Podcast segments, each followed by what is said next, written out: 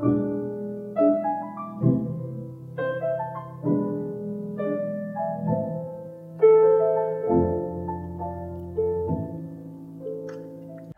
大家好，我是 A B J。Hello，大家好，我是花生酱。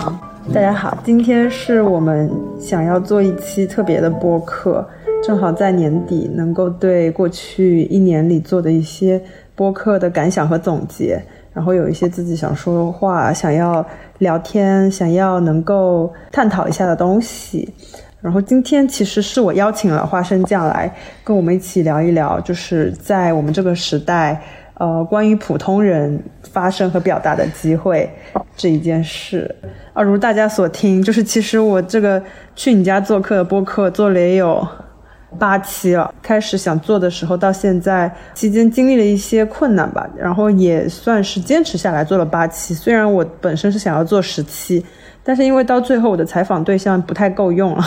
然后我自己也有一些挣扎，所以就没有继续进行下去，暂时。然后年前我也因为一些事情比较忙，一些其他工作会容易分心，所以也没有再推进这个项目。但年后可能也会继续做。然后花生酱，你可以介绍一下你的博客。我是花生酱，同时我有一档叫做《北海怪兽》的博客。嗯，记得应该是半年前，就是我们我和 B J 聊过一期关于就是小红书 K O C 这方面的内容。对，其实当时也说到，就是觉得说博客是一个比较好的，你想要表达更接近自我的内容的一个渠道。对，其实我在今年年初的时候就想过开始做一期播客，但我那个时候。呃，相对来说没有什么经验，然后也没有什么时间和精力去策划这个事情，所以就没有做。但是自从那一次你找我聊此之后，我觉得好像也没有看起来那么难，然后我就去尝试做一下，发现还是有一些朋友会感兴趣，然后也能找到一些嘉宾来跟我一起聊天，所以才就是这样开始了。其实我这个感想是因为近期也有其他朋友来找我，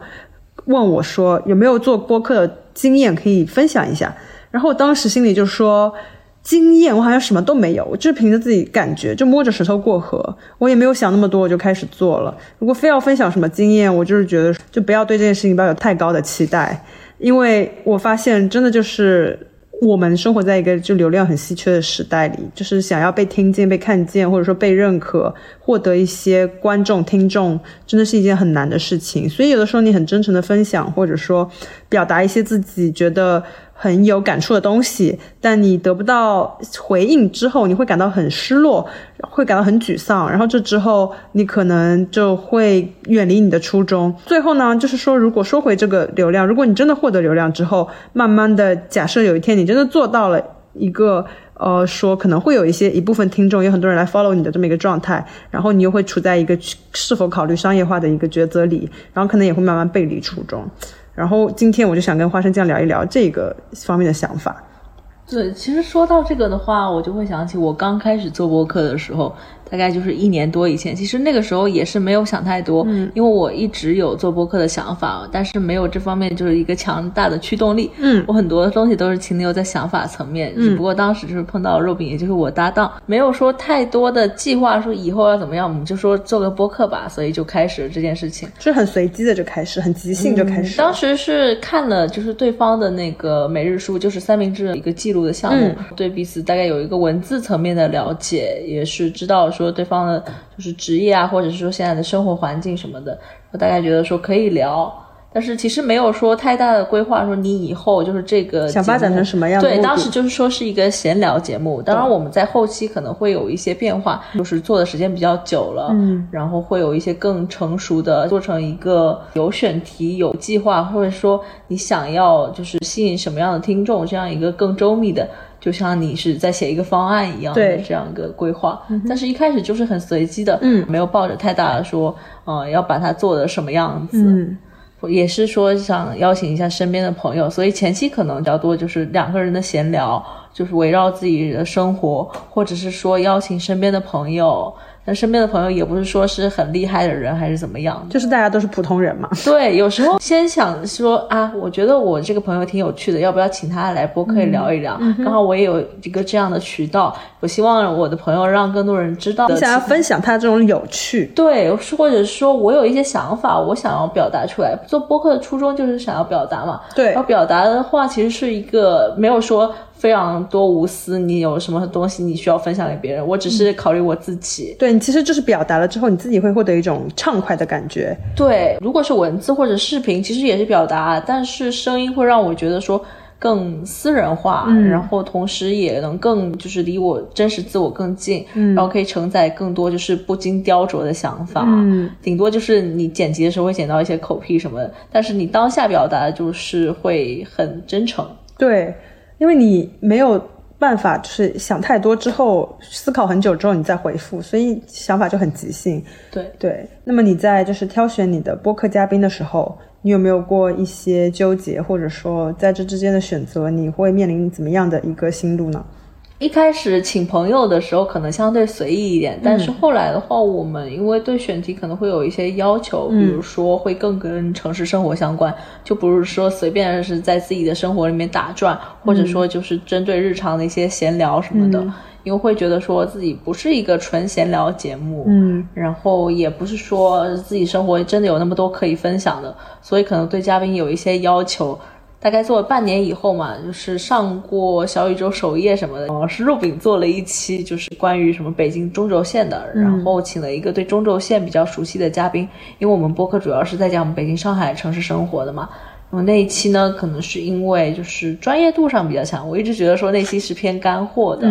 所以就是上了小宇宙首页，然后也吸引了很多就是对北京文化感兴趣的听众。那那个嘉宾他是自己本身就有一定的粉丝基础或者流量的人吗？嗯，就不是说是 KOL 还是什么样的人，他只是说对这方面的文化比较感兴趣且有的分享，所以就是纯粹的一个专业度很高的一个专业人。对。我们播客其实不太说会请那种什么很出名的什么 KOL 之类的人。我觉得我做播客遇到问题，就是因为我的主题是自由职业，生活在上海的自由职业者嘛。那他们不上班。我有一部分这样的朋友，他们确实是家里或者家境比较好，就是谋生手段会稍微轻松一些。但是也有一些朋友，其实我觉得大部分人都是这样子，我们是过着很普通的生活，也是会在城市生活里 struggle，然后会有一些面临的困难和问题。我觉得这是很正常的。然后我觉得大家去探讨一些这些也是挺有趣的。然而我发现一个就是事实，就是。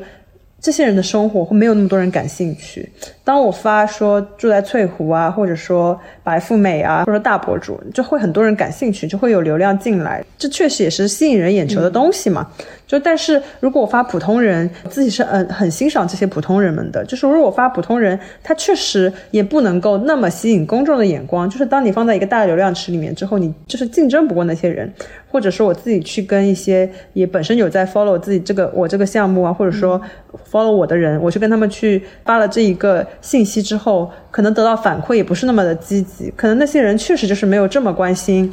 这些普通人们的生活。我觉得这件事情其实挺让我沮丧的。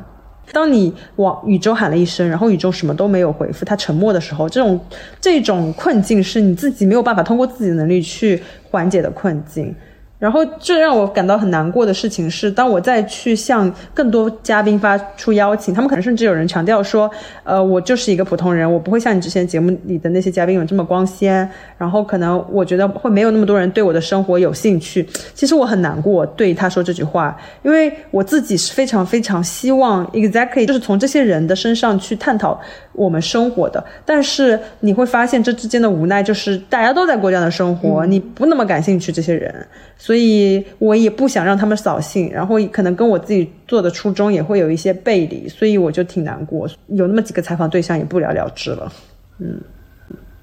其实我有一些选题讲了，但是没有做，因为我会觉得说。啊，如果是我自己的生活，或者是说我朋友的生活，真的有那么多人感兴趣吗？我不过是过着一种很普通的生活，我甚至也没有说我是一个博主，或者是说我有更多很深奥的想法，觉得大家听了我的内容会有什么呃信息上增量啊，或者是说有什么情绪上的共鸣啊？我觉得这才是大部分人的状态吧。对的，对于一个刚在就刚起步的播客来说，上首页是。会给很多信心，对，会给很多信心，而且就是前后真的会有很大的反差。就在之前，我们其实一直在做嘛，大概也更新了十几期的时候，也是那种每期播放可能就一百多左右，然后流量。不多，嗯，评论的可能也有一些是熟人。那个时候我差不多每一期都会在朋友圈发，嗯，现在我已经不在朋友圈发博客了，嗯。那个时候发，其实也是发在小宇宙这样一个公共的平台上。其实你是期待，就是除了你自己的朋友以外，会有更多的人，就是向宇宙发信号嘛。对，希望有就相对遥远一些的，就不在你本身生活中可以接触到的人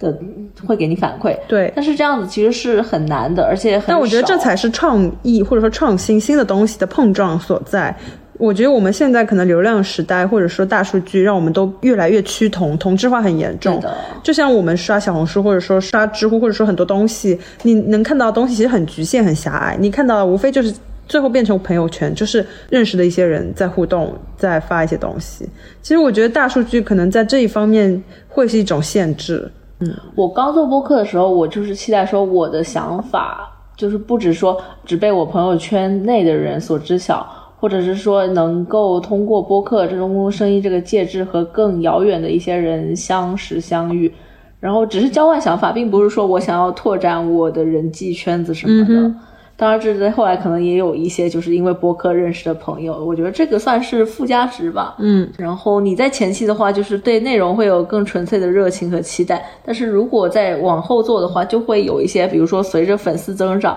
就会觉得说，诶。我有没有一些就是比较忠实的听众呢？就像别的那些比较大的台一样，他们一发就会有很多粉丝在评论。对对，我觉得也很震惊，因为我觉得似乎我的听众们，可能即使是关注我的账户、关注我这个频道的听众，他们。可能平时收听这个习惯也不是说非常的有这么一个一贯性，可能他们平时也不是会收听的人。即使我自己，我其实听播客听的也非常的少。比如说朋友圈里面可能有几百个人，但实际上你的增收听量的增长可能就是十几个甚至更少，更不用说评论了。因为大多数人其实是没有耐心点开一个朋友圈分享链接的，除非是跟你真的很 close 的人。对，这个人他其实要点开，他对你的播客感兴趣，也不是因为真正对播客感兴趣，他可能是对你感兴趣。所以，如果真的内容能够足够好、优秀到吸引到。你的朋友圈的话，我觉得这其实已经是一个成功了，因为你已经打破了人们的一些，就是说他可能被动获取的信息，所以他变得主动了。我觉得这就是一个成功，但是这个成功太意味太小，对，太小了。对，所以我一开始也是会因为这个觉得有点沮丧。就比如说我分享博客，嗯，可能会有很多人点赞，但是没有几个人会点开。嗯，也不是说他们会因为你做的内容而下载小宇宙啊，因为很多人其实是没有收听。习惯的，嗯，或者说真正去听你的，就是比较真诚的分享、分享、发言什么的。所以我一开始也是很 struggle，就觉得说，如果没有什么人听的话，那我做这个有什么意义？对呀。如果说只是这么寥寥几个人点开，对，那不就变成一个小圈子里在互动吗？对的。然后其实我一开始破圈也是，因为我一开始发在豆瓣上嘛，也都是一些就是 followers，就可能已经很认识、很熟知的友邻才会点开听。朋友圈也发，也在做一些宣传，但是其实也微乎其微的效果。然后之后爆了一次，是因为我在小红书上发了，因为我觉得小红书它毕竟还是一个就是公域平台，就是尤其我的标题。确实很标题党，就是可能年轻人看了都会挺好奇，为什么这些人可以不上班的生活在上海？我就这么发了之后，也确实收获了一些观众。当时我可能还不到一百个粉丝吧，但因为小小红书这么一条笔记爆了之后，一下子涨了一百多个粉丝。我当时还挺欣慰的，觉得说还是有效果。我宣传一下，因为我一开始做几个采访对象都是那些比较 typical 的人，所以或者说比较光鲜的人，所以到后期我慢慢开始做一些平淡下来的内容之后，我发现就是流量会没有那么好。好，就播放量啊，以及一些呃评论互动的东西都会变得很少，我就觉得挺沮丧，导致我因为没有人看，导致我都开始不太想继续去做这件事情。这也是为什么我最后几期更新的特别慢的缘故。然后一是因为太忙，二也是因为我觉得自己动力不足，没有那么多的互动，让我觉得我做的这件事情是有意义的。我觉得这件事还挺沮丧的。就而且我觉得大多数人他其实对这个形式感兴趣，他可能觉得说，哎呀，就是你这个形式还挺好的，好像让人们互相连接了。然后我一开始发的时候，也有很多女孩子跑来和我说，哎，我很感兴趣，我可以来参加，我可以当嘉宾吗？我说可以啊。但是那之后，我就是试图在找他们，或者说等待他们来找我之后，我都发现没有在下文，就没有人再会继续去深究这件事情。我觉得这其实和现代人的这些毛病也挺像的，就大家都很浮，就很浮在表面，就其实没有人想要真的深下去去做一件事情。对的，就比如说你在朋朋友圈看到别人发一个很有趣的活动，你可能会想加入。但是如果就是深究形式什么的话，对，可能就是看到这个标题或者看到一张图，觉得说，对，哎，这个东西我感兴趣。但是可能说了感兴趣这三个字，就像你在点击一个按钮，但是你可能不记得你真正点击过这个按钮，这个事情就过去了。所以只是那个标题和那个头图吸引到了你的神经，但让你的神经动了一下。就比如说你在朋友圈或者你在小红书点了一个赞。我说小红书吧，因为小红书你点赞是不会收到进一步的提醒的嘛，点过这个赞可能就忘记了。对，就像这样子，就是可能占用你注意力五秒钟、十秒钟的内容一样。对，就比如说你在小宇宙上作为听众订阅了一个播客，有可能是因为你看到你你关注的博主发了，然后可能就是转移到小宇宙平台点了一个订阅。嗯。但是订阅不代表说这个听众会收听所有的内容。对。就像你关注了一个小红书博主，对，你也不一定会浏览他所有的内容一样。对。呃，就还是以内容为 base 的，就是看到感兴趣的选题会去收听，嗯，然后再去关注这个主播或者这个节目，而不是说通过人再去听节目。我觉得这个通路是不太一样的。但是我觉得也有一点，是因为大家注意力确实都被分的差不多了，就是你要再想从中去捞那么一点出来，就是难乎，就是难上加难。本来你作为一个人的注意力就分给播客可能是一部分，不是全部，然后又在这些注意力上会有几百个电台会跟你争抢，所以分到真的就是很小小小的一杯羹。嗯，你要在这个基础上想要去建立怎么说粘性，就是让一个人从关注你只是点了一个订阅，到就是去收听你的内容，到长期收听你的内容，这又好像是一个漫长的过程。嗯。怎么说呢？除了更新频率以外，你还要垂直。对，你要有自己的风格、个人特色、立人设。觉得个人特色是比较重要，但不一定是人设。比如说，我作为一个主播，我不觉得我自己是一个风格鲜明的人，或者是说我真的有多么有趣。我不是那种像什么脱口秀节目，大家就是给大家带来什么欢乐源泉。大家每周都是等着听我的节目，一听到我的节目更新就非常开心。我没有这样的期待，我就是一个普通人。不管是从什么学历，还是说我的见识，或者是说我的经历、我的职业能力上，我不都不觉得说我有哪一块是特别长板，高出别人很多。嗯，就真的是一个普通的不能再普通人，而不是说我有一些能力，但是我故作谦虚。嗯。可是我觉得我们这个时代也正是充满了就这种普通的不能再普通的人啊。对。但是我觉得普通人也有想要被看见或者说想要表达的欲望，他也，of course，他也当然希望自己能够被看见、被表达，这是再基本、再正常不过的需求吧。但是我觉得大家的现在就是能够分给到普通人的精力非常少，或者换句话说，就当你能够。真诚表达的时候，这已经是一种打开了。但是这种打开未必就见得像曾经的时代一样，能够获得那么多同样的打开的回回复。跟工作有点像吧，就像是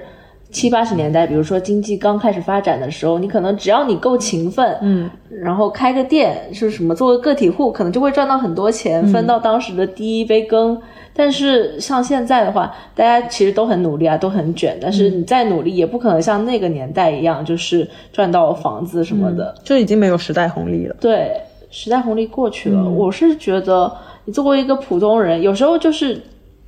站在风口上，或者说抓住了时代的机遇。但是当你没有机遇的时候，还是有很多人就想要表达。那想要表达，你不一定就能得到说你付出的努力成正比的一个回报。嗯。但是这也是没有办法的事情，不是说因为这样子，所以我就不努力，我就不表达了。可能这种存在未必说对他人来说有意义，但是我觉得表达本身对自我就是有价值的。我觉得存在的意义可能就是表达，或者说存在意义就是被看见。你让人知道哪怕只有一个人，他感受到了你的存在，那你就是存在的。就是可能有些人说我不要通过别人的认可或者说别人的什么来感知存在，但是如果你只是困在一个自我的这么一个。你反复跟自己，你是很难去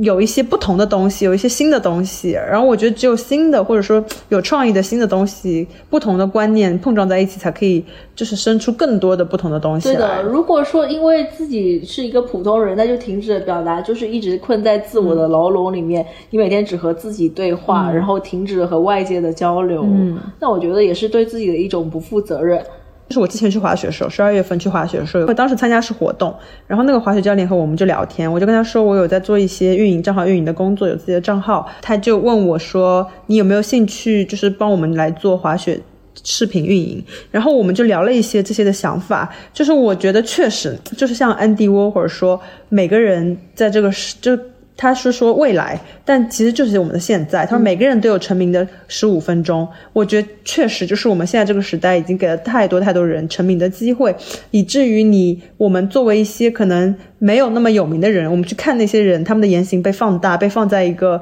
就是扩声器下之后，你去凝视他，或者说你去。研究或者你去注视他，你就会发现他们说的很多东西，或者说他们的很多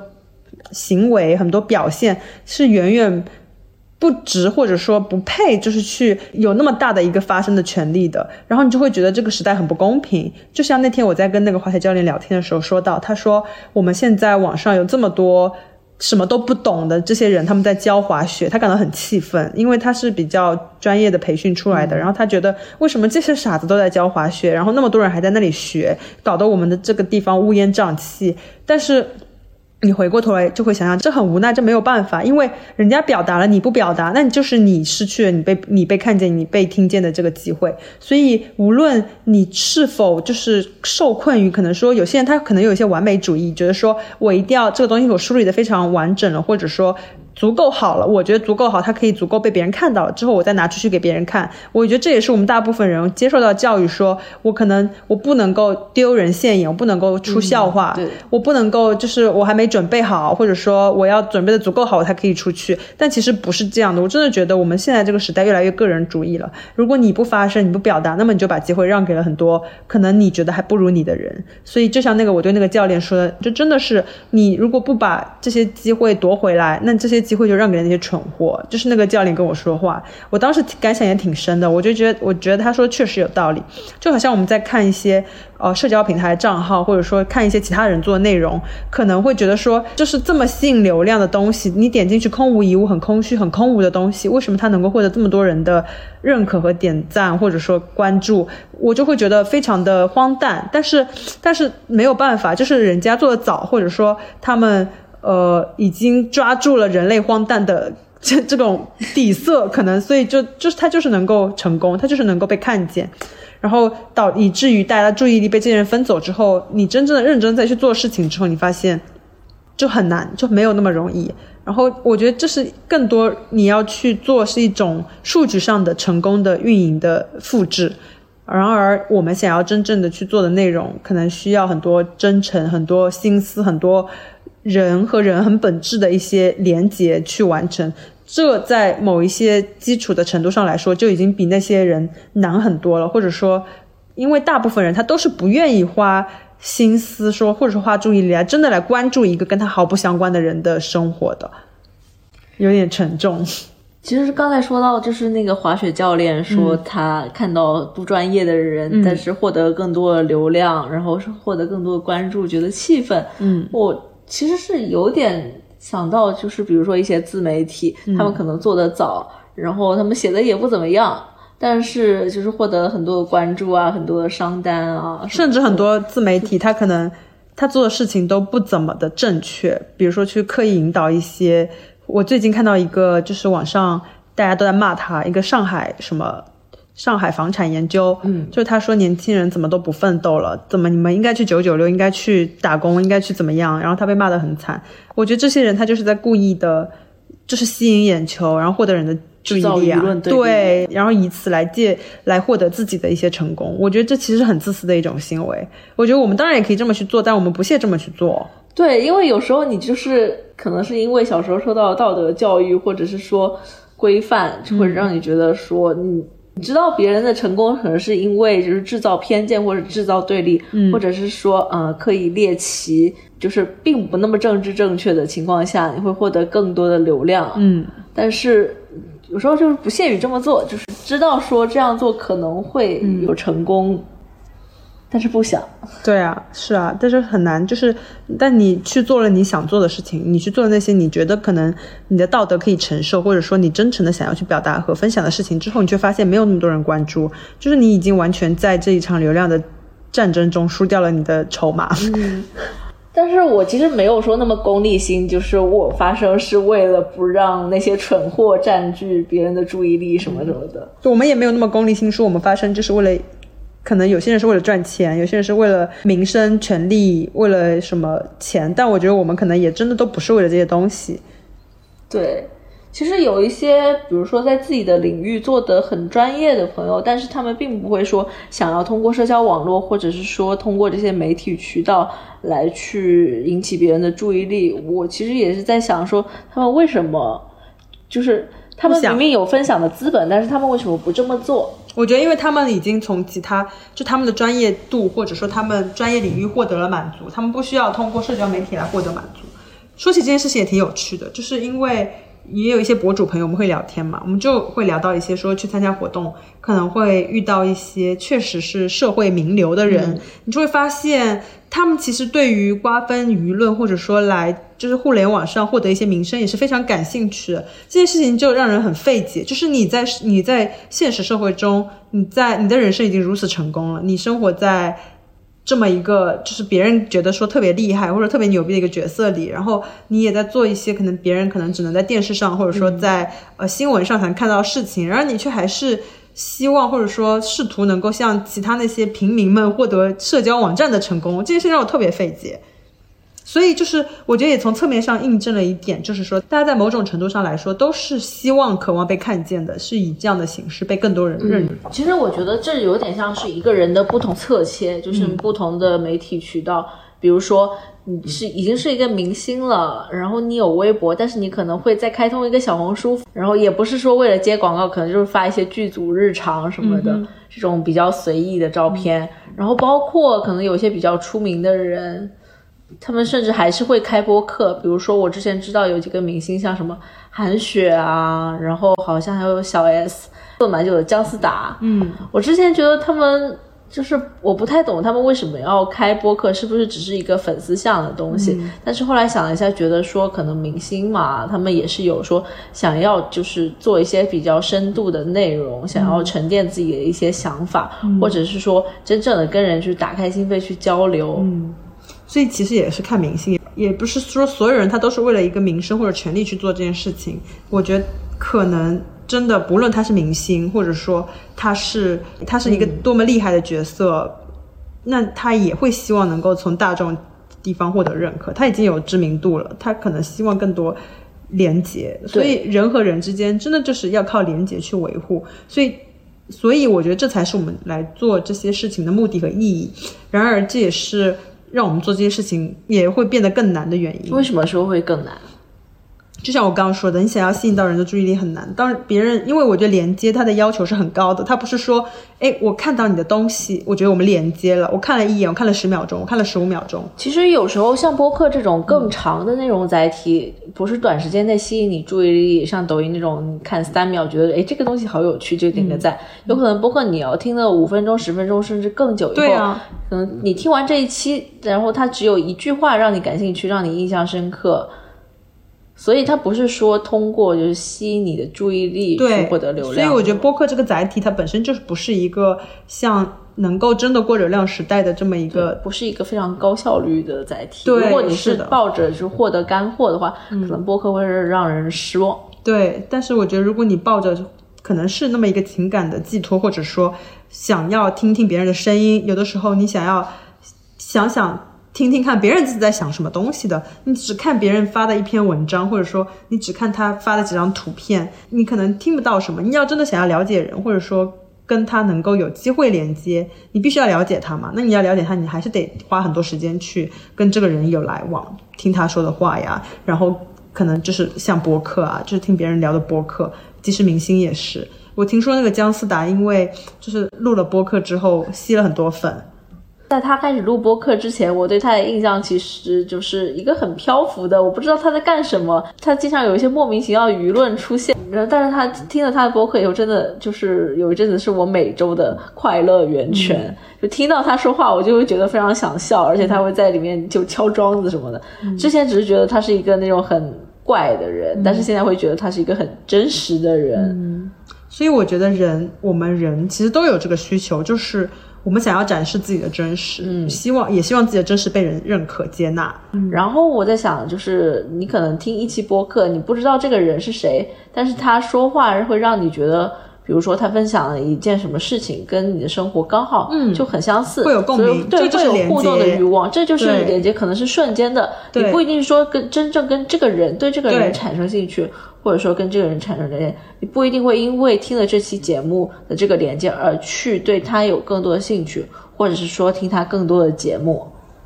但是你可能就在那一下听到他说那句话，或者说他们聊那么一个东西之后，你一下子被吸引了，或者说你觉得。那么一个瞬间就让你觉得非常的开心，我觉得这可能就是听播客或者说和人连接的意义，因为其实大部分时候我们现实中和人交往也不会说我跟这个人。在交往的过程中是永远快乐，或者说没有任何的瑕疵的。我们也生活中也不可能有完美和无瑕疵的人，所以连接这个事情更多是关于包容，就是说你能够听到他发的声音，他说的话之后，你认可或者说你包容他，然后你们再有这么一个往来的互动。我觉得这个互动是最重要的，就是即使是播客，可能听看起来像是一个单方面在传输的事情，但是其实你这个聊天内容也是一种互动。当对方那个听众他听到某一个话题，让他感到很触动的时候，其实这也是一种反向的一种 trigger。对，其实你不一定知道说别人听了你的节目会有什么后续的动作或者是影响。如果他不留言的话，对，有时候就是嗯，可能种下一颗种子，但你自己也不会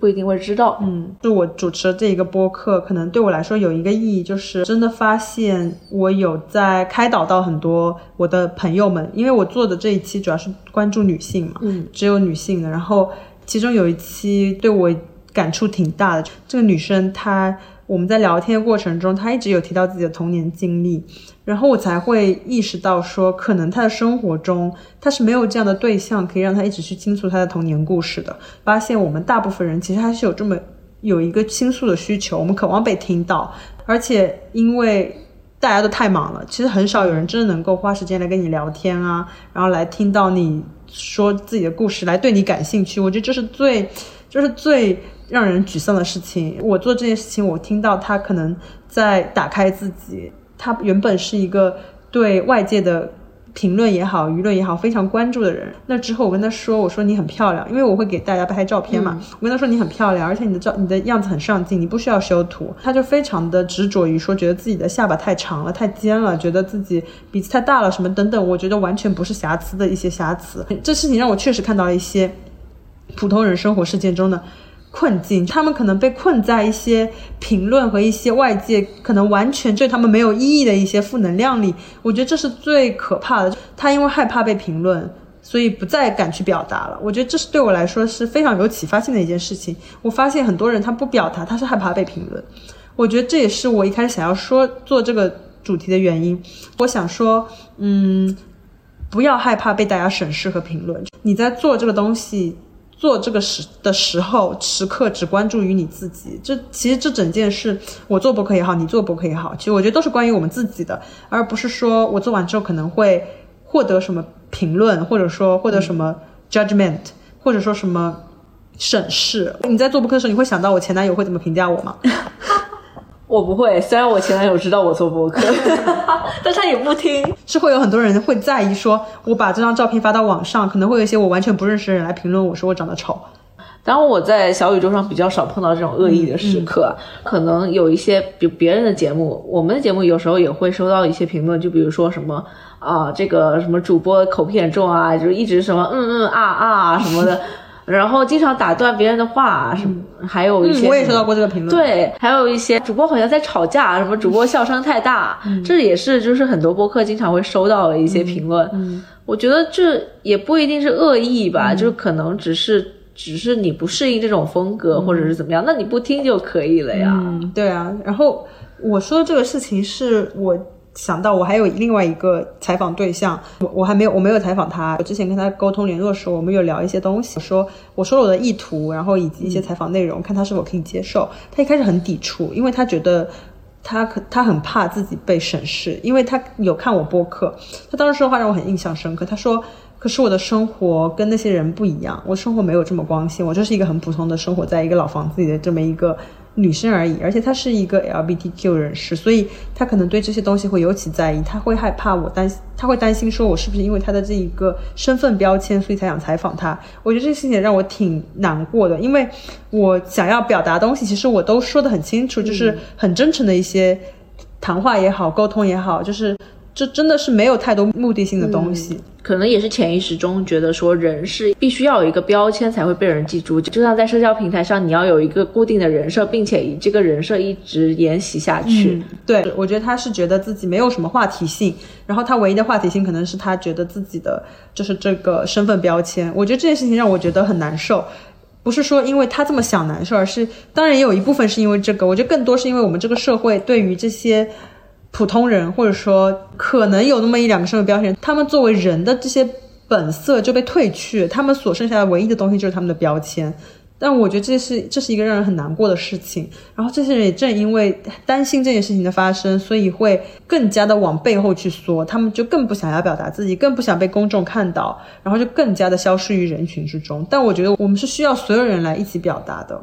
有时候我觉得，就是人可能只只有在就是隐藏在一个更大的标签之后，比如说你是某某公司的一个，就是有这么一个身份标签在的时候，才会说你可以去表达。剥去这些标签，你只是一个就是你自己，你一个普通人的时候，嗯。可能会不知道要说什么，可是我觉得很多人他可能是因为感觉到不安全，所以他才只能够藏在那个标签下。我觉得我们的社会应该给这些普通人更多的安全感，更多的认可感，就是每个人都是普通人，即使这个人是明星也好，或者说怎么样，大家 eventually 大家都是人，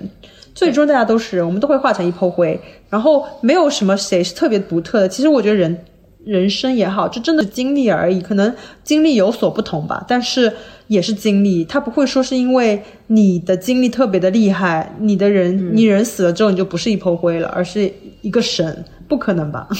所以我觉得就是我们的社会没有给到这些普通人足够的信心，他们觉得自己可能是被社会边缘化，或者说尤其是自由职业，就是大家都不上班，很多人是不融入社会的，所以他更觉得自己是一种背离社会的感觉，他想要躲在自己的。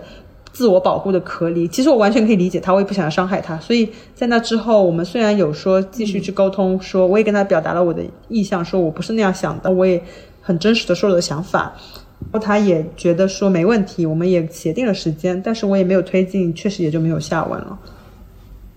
我是觉得每个人都是不同，我觉得每个人都有，就像 Andy Warhol 说的，每个人都有自己的十五分钟。我觉得我愿意或者说有耐心去听。他说他这个十五分钟，就像那个女生，她跟我说她童年的故事，她大概说了三十分钟关于她小时候发生的事情。其实对于播客来说，真的不需要用到这么多的内容，但是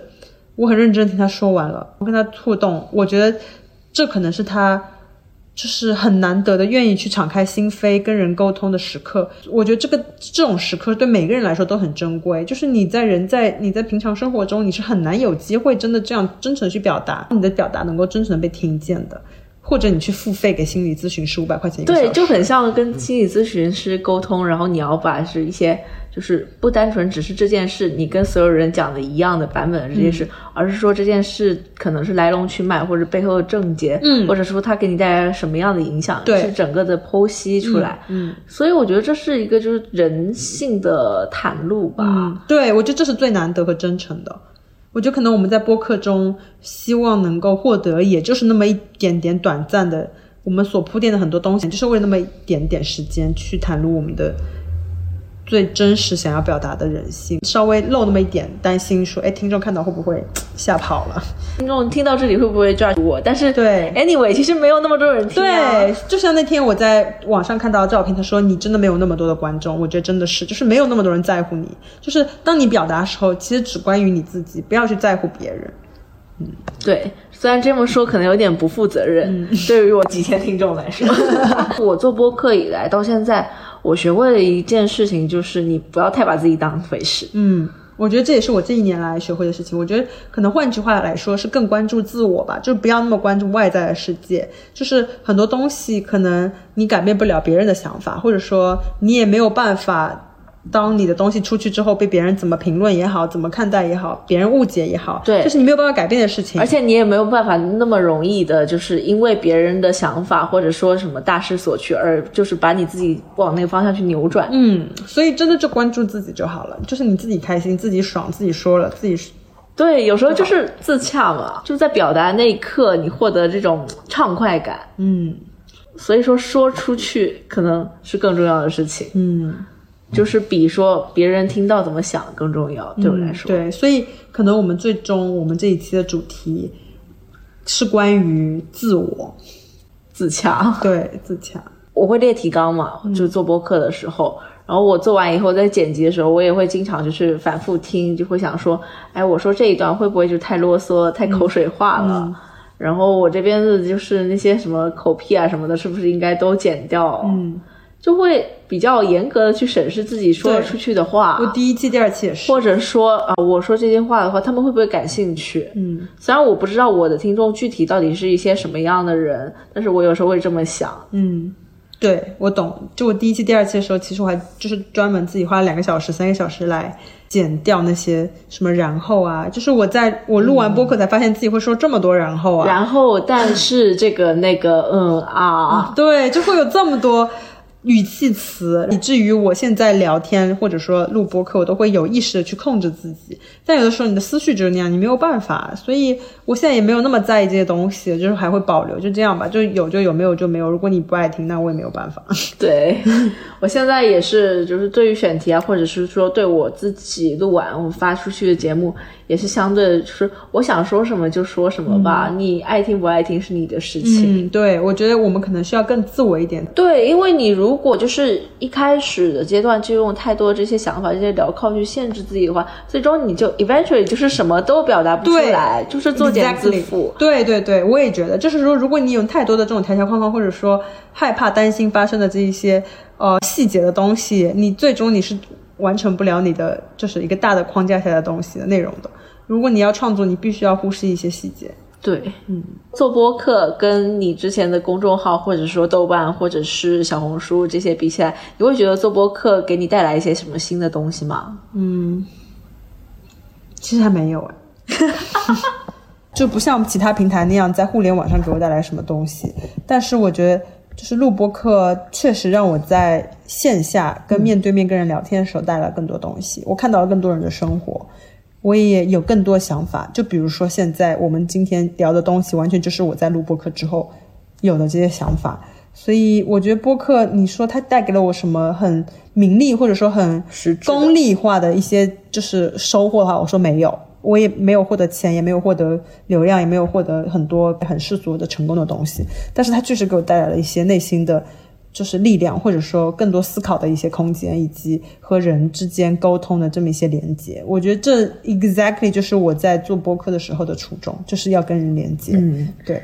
因为我做播客之前，我是一个就是经常听播客的，也算是重度听众。然后现在做了也有一年多了，我回过了头来再思考的话，我还是会以一个听众的角度，我觉得我自己就是一个普通听众，而不是把我自己放在我是一个主播，我是一个内容创作者这样的位置。你不会说你做了播客以后，你的生活有什么太大的改变？别人说用主播这个身份来审视你，或者说我用这个身份来定义我自己，嗯。其实就是一个普通人，就像播客就是一个普通人的媒介一样。我没有觉得就是我做的播客我有多 special，或者说我会经常把我这件事情拿出去显摆啊什么的。我还没有开始做的时候，问你，我说就做播客，你觉得有什么想法？然后你当时跟我说，我觉得自己给出真诚，真的能够收获真诚。我觉得这句话对我的启发特别大，这也是我当时会真的说想要开始做这件事情，把它当做一件事来做的一个原因。对，就真的是你给出真诚，你就能收获真诚。对，因为我会觉得，其实你收获更多，会让你觉得做播客这件事情有意义的，更多还是这种情感连接，还有说是别人对你的认同。所以其实还是一个情感向的东西，并不是说因为这个东西什么商业化啊。还是说给你带来了名利啊，怎么样的？嗯，包括现在我也没有太多想变现的事情，因为觉得嗯不重要。嗯，我觉得其实这可能和我做其他平台的东西是一样吧，就好像我做小红书，虽然可能也会接一些广告啊、推广啊，但是可能最终我想要获得的东西还是关于个人实现感，而不是说，嗯，怎么样？可能我再怎么因为广告的一单收入，也不会说因为我发的随意发的一个日常的照片的分享获得的赞多而感到快乐，就是还是更多很日常的随性的分享被人看到、被人喜欢会更快乐一些。嗯嗯。所以就随缘吧，也没有必要刻意去引导成商业化。对，因为你开始的初衷，你并不是说有一个增加收入的渠道，或者是说你想做成一个副业。而当你用一个就是想去赚钱的、想去商业化的一个想法去审视这个事情的时候，它就会变成跟工作一样了。对。而我不想把这件事情就是作为一个让我有负担的事。嗯。嗯，我觉得这也是我自己运营账号，就今年运营账号的心得吧。你要把工作和你自己私人的感情分开，嗯，就是一个心态管理。工作就是工作，当你想要可以做到快的、好的、看的数据的时候，那就是工作；当你想要跟人连接的时候，那就是其他的东西了。对，嗯，对。那我们今天就暂时先聊到这样了，感谢大家的收听。嗯，感谢大家，请继续关注我这一档去你家做客的节目。之后新的一年可能会有一些其他新的改变。嗯。不知道这期节目就什么时候会剪出来，就 预先祝大家新年快乐吧！新年快乐啊！现在是大年二十八，对，我们在过年的前一天跟大家录完这期播客，拜拜，拜拜，明年再见。